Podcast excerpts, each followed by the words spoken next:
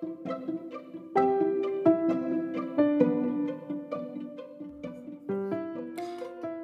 everyone. Happy summer. This is Mr. Baveo. For our summer read, we're going to read Prince Caspian by C.S. Lewis. We've already read The Lion and the Witch and the Wardrobe to start this whole process, and this is the next in the series. I hope you enjoy it. Chapter 1 The Island. Once there were four children, whose names were Peter, Susan, Edmund, and Lucy and it has been told in another book called The Lion, the Witch, and the Wardrobe how they had a remarkable adventure. They had opened the door of a magic wardrobe and found themselves in a quite different world from ours, and in that different world they had become kings and queens in a country called Narnia. While they were in Narnia, they seemed to reign for years and years, but when they came back through the door and found themselves in England again, it all seemed to have taken no time at all. At any rate, no one noticed that they had ever been away, and they never told anyone except one very wise grown up. This that had all happened a year ago, and now the four of them were sitting on a seat at a railway station with trunks and play boxes piled up around them. They were, in fact, on their way back to school. They had traveled together as far as the station, which was a junction, and here, in a few minutes, one train would arrive and take the girls away to one school, and in about a half an hour another train would arrive, and the boys would go off to another school. The first part of the journey, when they were all together, always seemed to be part of the holidays, but now, when they would be saying goodbye and going different ways so soon, everyone felt that the holidays were really over and everyone felt their term time feelings beginning again. And they were all rather gloomy, and no one could think of anything to say. Lucy was going to boarding school for the first time. It was an empty, sleepy country station, and there was hardly anyone on the platform except themselves. Suddenly, Lucy gave a sharp little cry, like someone who had been stung by a wasp. What's up, Lou? said Edmund and then suddenly broke off and made a noise like, Ow! What on earth? began Peter, and then he too suddenly changed what he had been going to say. Indeed, he said, Susan, let go. What are you doing? Where are you dragging me to? I'm not touching you, said Susan. Someone is pulling me. Oh, oh, oh, stop it. Everyone noticed that all the others' faces had gone very white. I felt the same way, said Edmund in a breathless voice. As if I was were being dragged along, a most frightful, frightful pulling. Ugh, it's beginning again. Me too, said Lucy. Oh, I can't bear it. Look sharp, shouted Edmund. All catch hands and keep together. This magic, I can tell by the feeling. Quick! Yes, said Susan. Hold hands. Oh, I do wish it would stop. Oh! Next moment, the luggage, the seat, the platform, and the station had completely vanished. The four children, holding hands and panting, found themselves standing in a woody place. Such a woody place that branches were sticking into them, and there was hardly room to move. They all rubbed their eyes and took a deep breath. Oh, Peter, exclaimed Lucy, do you think we can possibly have to get back to Narnia? It might be anywhere, said Peter. I can't see a yard in all these trees, let's try to get into an open if there isn't any open with some difficulty and with some strings stings from nettles and pricks from thorns they struggled out of the thicket they had another surprise everything became much brighter and after a few steps they found themselves at the edge of the wood looking down on a sandy beach a few yards away a very calm sea was falling on the sand with such tiny ripples that it made hardly any sound. There was no land in sight and no clouds in the sky. The sun was about where it ought to be at ten o'clock in the morning, and the sea was a dazzling blue. They stood sniffling, sniffing, sorry, they stood sniffing in the sea smell. By Jove, said Peter, this is good enough. Five minutes later, everyone was barefoot and wading in the cool, clear water. This is better than being in a stuffy train on the way back to Latin and French and algebra, said Edmund. And then for a quite long time there was no more talking, only splashing and looking for shrimps and crabs. All the same, said Susan presently, I suppose we'll have to make some plans. We shall want something to eat before long. We've got the sandwiches Mother gave us for the journey, said Edmund. At least, I've got mine. Not me, said Lucy. Mine were in my little bag. So were mine, said Susan. Mine were in my coat pocket, there on the beach, said Peter. That'll be two lunches amongst four. This isn't going to be such fun.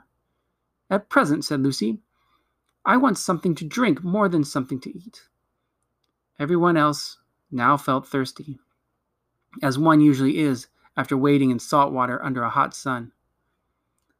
It's like being shipwrecked, remarked Edmund. In the books, they always find springs of clear, fresh water on the island. We'd better go and look for them. Does that mean we have to go back into all that thick wood? said Susan.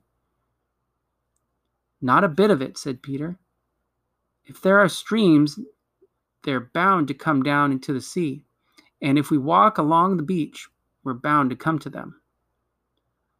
They all now waded back and went first across the smooth, wet sand and then up the dry, crumbly sand that sticks to one's toes and began putting on their shoes and socks. Edmund and Lucy wanted to leave them behind and do their exploring with bare feet, but Susan said this would be a mad thing to do. We might never find them again, she pointed out, and we shall want them if we're still here when night comes and it begins to get cold. When they were dressed again, they set out along the shore, with the sea on their left hand and the wood on their right. Except for an occasional seagull, it was a very quiet place. The wood was so thick and tangled that they could hardly see into it at all, and nothing in it moved, not a bird, not even an insect. Shells and seaweed and anemones or tiny crabs in po- rock pools are all very well, but you soon get tired of them if you are thirsty. The children's feet, after the change from the cool water, felt hot and heavy. Susan and Lucy had raincoats to carry. Edmund had put down his coat on the station seat just before the magic overtook them, and he and Peter took it in turns to carry Peter's great coat. Presently, the shore began to curve round to the right. About a quarter of an hour later, after they had crossed the rocky ridge, which ran out to, the, to a point, it made a quite sharp turn. There, their backs were now to the part of the sea which had met them when they first came out of the wood, and now, looking ahead, they could see across the water another shore, thickly wooded like the one they were exploring.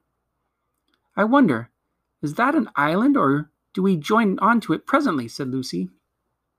Don't know, said leader said Peter, as they all plodded on in silence. The shore that they were walking on drew nearer and nearer to the opposite shore, and as they came round each promontory, the children expected to find the place where they two joined. But in this way, they were disappointed. They came to some rocks which they had to climb, and from the top they could see a fair ahead, fair way ahead. And oh bother, said Edmund, it's no good. We shan't be able to get those other woods at all. We're on an island. It was true. At this point, the channel between them and the opposite coast was only about 30 or 40 yards wide, but they could see that this was its narrowest place. After that, their own coast bent around to the right again, and they could see open sea between it and the mainland. It was obvious that they had already come much more than halfway round the island. Look, said Lucy suddenly. What's that? She pointed to a long, silvery, snake like thing that lay across the beach. A stream, a stream, shouted the others. And, tired as they were, they lost no time in clattering down the rocks and racing to the fresh water. They knew that the stream would be better to drink farther up, away from the beach. So they went at once to the spot where it came out of the wood. The trees were as thick as ever, but the stream had made itself a deep course between high mossy bank so that by the by stooping you could follow it up in a sort of tunnel of leaves. They dropped on their knees by the first brown, dimply pool and drank and drank, and dipped their faces in the water, and then dipped their arms in up to the elbow. Now, said Edmund, what about those sandwiches? Oh, had we better save them? said Susan. We may need need them far worse later on. I do wish, said Lucy, now that we're not thirsty, we could go on feeding as not hung- feeling as not hungry as we did when we were thirsty. But what about those sandwiches? repeated Edward. They're no good saving them till they go they go bad. You've got to remember it's a good deal hotter here than in England, and we've been carrying them in our pockets for hours. So they got out the, the two packets and divided them into four portions. And nobody had quite enough, but it was a great deal better than nothing. Then they talked about their plans for the next meal. Lucy wanted to go back to the sea and catch shrimps until someone pointed out that they had no nets. Edmund said they must gather gulls' eggs from the rocks. But when they came to think of it, they couldn't remember having seen any gulls' eggs and couldn't be able to, wouldn't be able to cook them if they found any. Peter thought to himself that unless they had some stroke of luck, they would soon be glad to eat raw eggs, but he didn't see any point in saying that this out loud. Susan said it was a pity that they had eaten the sandwiches so soon. One or two tempers very nearly got lost at this stage. Finally, Edmund said, Look here. There's only one thing to be done. We must explore the wood. Hermits and knights errands and people like that always manage to live somehow if they're in the forest. They find roots and berries and things. What sort of roots? asked Susan. I've always thought it meant roots of trees, said Lucy. Come on, said Peter. Ed is right, and we must try to do something. It would be better than going into the glare and the sun again. So they all got up and began to follow the stream. It was very hard work. They had to stoop under branches and climb over branches, and they blundered through great masses of stuff like rhododendrons and tore their clothes and got their feet wet in the stream. And still there was no noise at all except the noise of the stream and the noises they were making themselves. They were beginning to get very tired of it when they noticed a delicious smell and then a flash of bright color high above them at the top of the right bank. I say, exclaimed Lucy, I do believe that's an apple tree. It was. They painted up the steep, they pa- panted up the steep bank, forced their way through some brambles, and found themselves standing round an old tree that was heavy with large, yellowish, golden apples, as firm and juicy as you wish to see. And this is not only a tree, said Edmund, with his mouth full of apples. Look, and there. Why, there are dozens of them, said Susan, throwing away the core of her first apple and picking up the second. This must have been an orchard, long, long ago, before the place went wild and the wood grew up. Then this was at once an inhabited island, said Peter. And what's that? said Lucy, pointing ahead. By Jove, it's a wall, said Peter, an old stone wall. Pressing their way between the laden branches, they reached the wall. It was very old and broken down in places with moss and wallflowers growing on it, but it was higher than all but the tallest trees. And when they came quite close to it, they found a great arch, which must have once had a gate in it but was now almost filled up with the largest of all the apple trees. They had to break some of the branches to get past, and when they had done, so they bl- so they all blinked because the daylight became suddenly much brighter. They found themselves in a wide open place with walls all around it. In here there were no trees, only level grass and daisies and ivy and gray walls. It was a bright, secret, quiet place, and rather sad. and all four stepped out into the middle of it, glad to be able to straighten their backs and move their limbs freely.